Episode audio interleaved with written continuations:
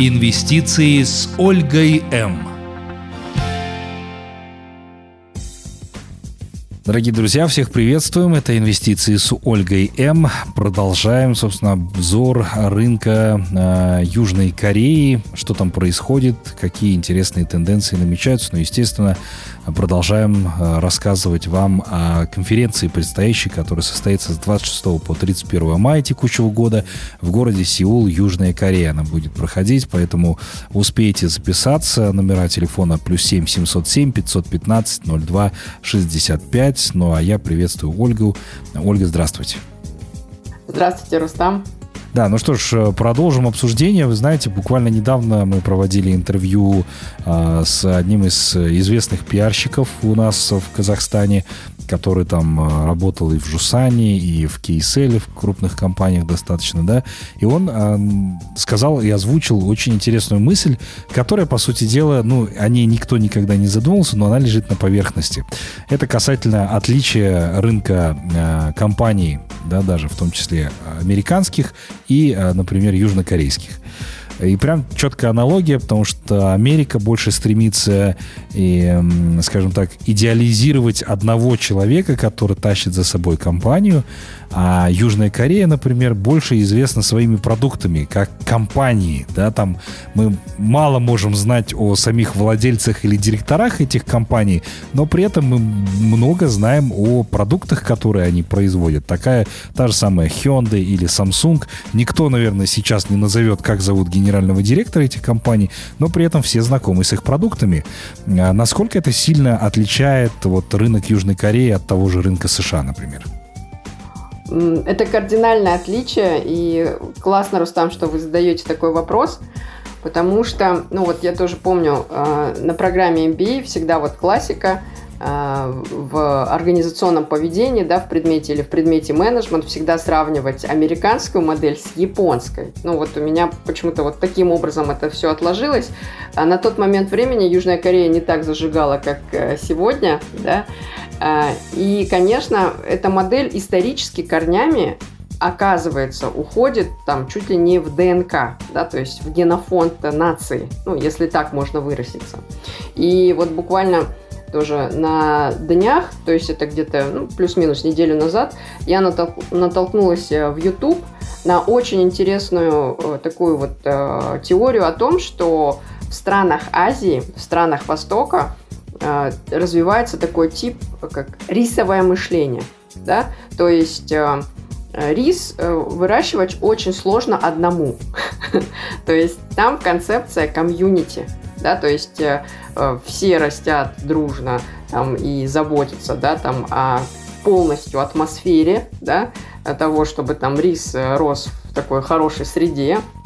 Ну и, конечно, там, естественно, такая вот семейная клановость, да, ну и, конечно же, поддержка.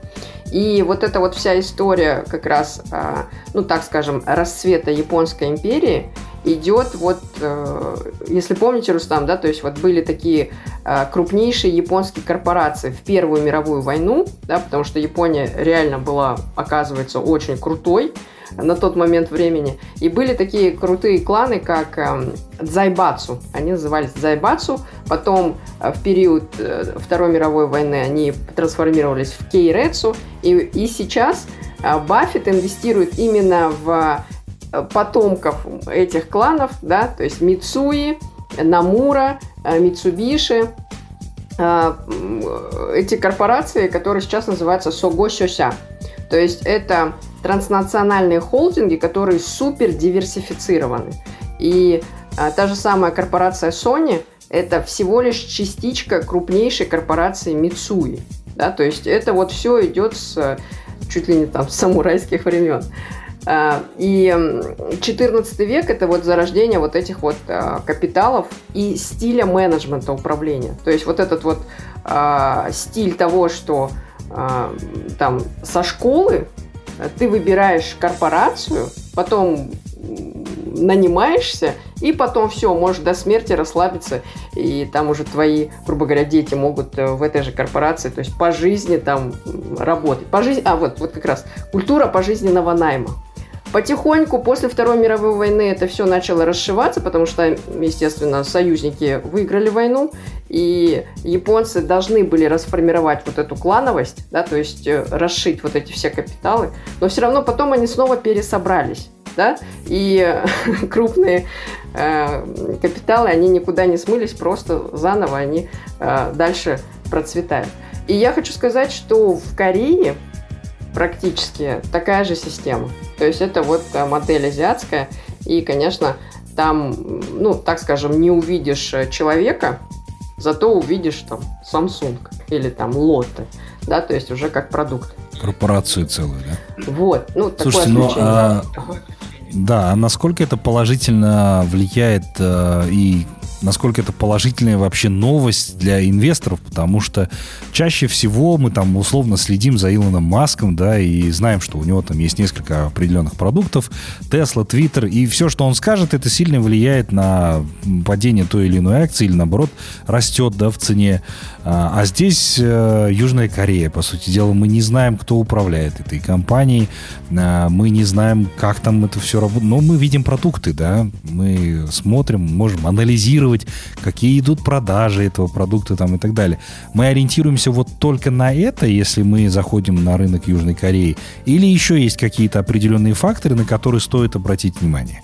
Хороший вопрос, Рустам, потому что на самом деле у южнокорейских корпораций практически критика идет тоже со стороны западных инвесторов именно в том, что, ну, можно сказать, как я уже отмечала в предыдущих, да, наших программах, все завязано, ну, например, там, на корпорации Samsung. То есть концентрация южнокорейской экономики, она зависит там, от 3-5 имен, ну, имеется в виду вот, крупных бизнесов.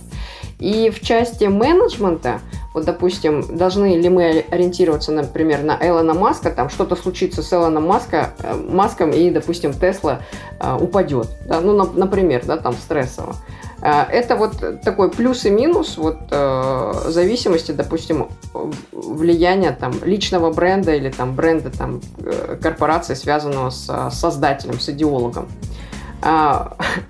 Южнокорейским компаниям это не грозит, но есть, конечно, такие вот звездные люди, которые действительно, ну, так скажем, будут создавать ядро, и вот потом с помощью этого ядра уже менеджмент будет уже расшивать и зашивать смыслы и в линейку создавать продукты. С другой стороны, я вот считаю, иногда тоже вот перевешивает вот эта часть. Нет зависимости от человека, зато вся система работает как одно целое. Да? То есть человека не станет, но зато есть, ну, например, зато есть уже бизнес-процесс, регламент, по которому, да, то есть, допустим, там, по идеологии, там, по миссии, по стратегии компании можно пригласить дизайнера, вот что сейчас делает Hyundai, да, там, и Kia. Они приглашают крутых немецких дизайнеров, да, инженеров, которые создают креативный ряд. И по факту сейчас дизайн, ну и так скажем, визуальная, да, картинка автомобиля, видение будущего. То есть это вот уже микс, да, то есть западного видения, то есть там, стиля, да, там, так далее, с восточной тоже философией, это очень круто. Это больше, наверное, связано с корпорациями, когда машина уже, по сути дела, запущена, да, и там неважно, там сменяется владелец или еще кто-то, но мы видим общую концепцию и видение этой компании, поэтому, собственно, нам легче здесь ориентироваться, чем, например, на истерические какие-то выпады того же Илона Маска, который будет сильно влиять на цену той же Теслы и так далее, да, в эти моменты ты понимаешь, что очень такой опасный момент, да, когда там он что-то может сказать или там его подвергают проверки с того же СЭК, например, да, и так далее. Это сильно влияет на то, что происходит с акциями и, соответственно, на наш портфель и на наш доход. А здесь все более-менее... И попахивает манипулированием. Да, согласен. Вот это больше всего не нравится, а здесь более-менее стабильно. Ты понимаешь, что компания работает, они производят продукты, каждый год у них происходит презентация. Вот буквально недавно, кстати, Samsung анонсировали Unpacked, который будет у них, как обычно, традиционно инвестиционным ивентом летом, соответственно, да, там новые Galaxy, по-моему, они должны показать. Вот, можно к этому моменту, соответственно, подготовиться. Если смартфон действительно окажется очень крутым, это положительно окажется на цене акции, соответственно. Поэтому можете поторопиться. Вот Ольга как раз приглашает на большую конференцию, которая состоится в Южной Корее, в Сеуле с 26 по 31 мая. Поэтому успейте туда съездить, ознакомиться с южнокорейскими компаниями и принять для себя решение, куда вы хотите вложить ваши деньги для того, чтобы зарабатывать потом на этом. Потому что это тоже хорошая альтернатива. Тем более сейчас в такое нестабильное время многие ищут, куда бы, соответственно, примкнуть свой капитал, чтобы он еще и рос и принес доход. Не просто там падал и тратился на глазах, да, скажем. Еще из важного, да, это вы правильно отметили, там, корейские компании, да, в частности автомобильные, далеко ушли вперед, да, и мы сейчас видим даже по ценовой политике, они уже хорошо так соревнуются с тем же немецким автоконцерном, да, и это ни для кого не секрет, потому что в дизайне они подтянулись, в качестве производимых материалов, да, то есть это хорошее действительно подспорье. Но при этом здесь еще мы смотрим на рынок Китая, который начинает тоже активно развиваться, не стоит на месте, они предлагают крутой дизайн, крутые все автомобильные технологии, которые есть сейчас на рынке, но при этом дешево, Как вот здесь вот конкуренция между Южной Кореей и Китаем выстраивается, и насколько сейчас действительно Китай амбициозен в том, чтобы снабдить практически весь мир своими автомобилями? Потому что даже с учетом тех данных, которые мы получали буквально недавно, китайцы действительно увеличили количество поставок своих автомобилей в Казахстан, что рост составил там чуть более почти 4000%. С ничего в прошлом году выросло в этом году там, или в прошлом году там, да, тоже до больших показателей. Вот здесь какой момент и насколько действительно Китай здесь амбициозен? Китайцы супер амбициозны и, как выразиться, да, тоже правильно, однозначно он не то, что не собирается терять, он собирается просто отвоевывать долю рынка. И это действительно маркетинговые войны в том числе, да? То есть здесь можно даже вот аналогию провести, допустим, как это случалось, допустим, с японским, да, промышленным сектором, когда он заходил на рынок Америки. Япония заходила на рынок Америки вначале там с помощью просто там мотоциклов, потом начала конкурировать с автопромом. И, конечно, ну, самый крутой кейс лично для меня, когда уже Toyota начала уже, ну, по факту диктовать там какие-то тоже тренды задавать с Lexus, да, то есть в премиум-сегменте это высший пилотаж. Ну и, конечно, за Японией пошла Южная Корея, и Южная Корея сейчас по факту лидер, а у Китая цена-качество. И, в принципе, у Кореи было то же самое. То есть однозначно за Японией и качество, ну и, конечно, вот по цене потихоньку корейцы начали отбивать. Сейчас тренд за Китаем. И по факту в Китае практически все есть, да, для того, чтобы стать лидером на рынке автопрома. И, конечно, в этой части, на мой взгляд, тот же самый рынок электромобилей, да, то есть у нас, вот, допустим, в портфеле есть акции Li Auto. И, конечно, заметно, что даже, вот смотрите, Рустам, 2014 год были вот в командировке в Пекине, в Шанхае, там Tesla, то есть уже тогда очень хорошо себя чувствовала, и сейчас, конечно, китайские электромобили, в частности, да, которые сейчас уже там на эко и так далее, то есть это прям рынок тот, который, в принципе, запросто может стать китайским. То есть, ну, кстати говоря, да, развенчайте миф, потому что сейчас бытует давно, причем мнение, что если что-то пришло из Китая, значит, это так себе качество, опосредованно, да. Уже сейчас многие относятся к тому, что производит Южная Корея, намного, говорят, качественнее, да, для многих это вообще уже становится прям мечтой купить себе корейский автомобиль, но при этом, с другой стороны, мы видим, как штампуют сейчас с Китая автомобили свои, да, их много, там конкретного какого-то бренда выделить не можем, чем, например, взять тот же Hyundai и Kia, да, это достаточно популярные бренды здесь, в Казахстане в том числе, что там стоит Соната, который, мне кажется, уже по всем ощущениям обгоняет ту же самую популярную модель Toyota Camry, которая была, да, достаточно давно в лидерах. Но при этом сейчас вот Sonata один из таких тоже популярных брендов. Но при этом мы понимаем, что китайские автомобили, да, их много, китайских компаний, которые производят автомобили, их тоже много. Вот так вот взять навскидку, ты никакой бренд там вспомнить не можешь, да, там их действительно очень много. Но вот как к такому относиться? Смотреть больше на рынок Южной Кореи или при этом не забывать про китайский рынок в том числе? Потому что вы как раз на своем большом форуме будете рассказывать еще и о рынке Китая. Вот как здесь не прогадать, определиться точно, куда инвестировать свои деньги? Здесь я, скорее всего, конечно, снова выражу свое субъективное личное мнение. И как инвестор, и как обыватель. Да, то есть, ну, имеется в виду, как юзер, поклонник там, той или иной там, автомобильной марки. Я воспринимаю автомобиль больше, наверное, как, ну, так скажем, нравится, не нравится. Да? То есть, кто-то там любит BMW и сразу там думаешь, ну, характер активный, скорее всего, да? Или там кто-то предпочитает, например, там, я не знаю, там, ну какой там, Toyota или там Hyundai, и там какой-то семейный автомобиль, то есть все понятно, да. И здесь, чтобы далеко там не уходить там от темы, я считаю, конечно, на текущий момент времени Китай неоднозначен по качеству, но в какой-то момент времени количество, оно в любом случае может и будет переходить в качество. Сейчас Южная Корея славится именно качеством. И если мы даже будем сравнивать по аналогии там, другие сектора экономики, ну, например, та же самая косметология или продукты питания, то бренд Южной Кореи, он однозначно бьет Китай, да, то есть даже там в смежных областях.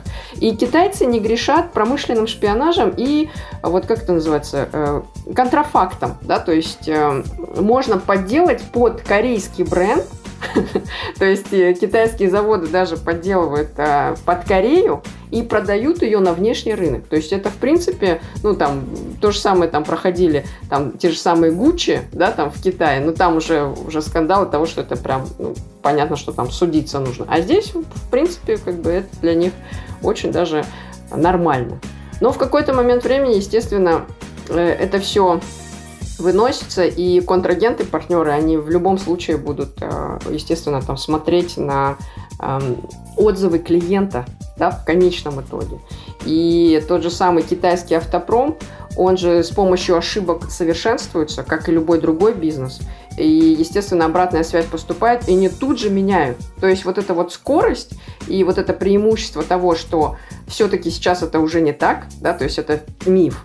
То, что рабочая сила дешевая в Китае, уже нет. То есть уже далеко не так, и сами китайцы об этом тоже говорят. Ну и, конечно, вот этот вот фактор постпандемийного шока, он сейчас потихоньку будет, конечно, Китай там включать в определенное положение и состояние. И в то же самое время, да, Рустам, рядом Казахстан, рядом Россия, которые освобождены от европейского, там, от штатовского, того же самого там автопрома, и Южная Корея, как бы не хотела, она тоже не хочет терять этот здоровый рынок, да, то есть с большим потенциалом. Придет Китай, то есть никогда место не бывает пустым, заполняется очень быстро, поэтому... Да, действительно. Китай готов, причем это активно вступать в такую, скажем так, рыночную войну. Так, ну, между тем мы еще раз напоминаем, что с 26 по 31 мая текущего года в городе Сеул, Южная Корея, состоится большая международная конференция «Investment Workshop Big Booster, который организовывает VITIS Advisors Group. Поэтому можете принять в ней участие. За подробной информацией по телефонам 707-515-0265. Еще раз призываем, успейте записаться, потому что времени остается совсем немного. С учетом подготовки всех необходимых документов для вашего перелета, ознакомиться вы там сможете не только по инвест каким-то программам, недвижимости и прочим, но еще и познакомиться с культурой Южной Кореи. Совместить приятное с полезным. Ну а мы с Ольгой прощаемся еще на неделю. До новых встреч в эфире, друзья. До новых встреч. Спасибо большое. Хорошего дня. Инвестиции с Ольгой Эм.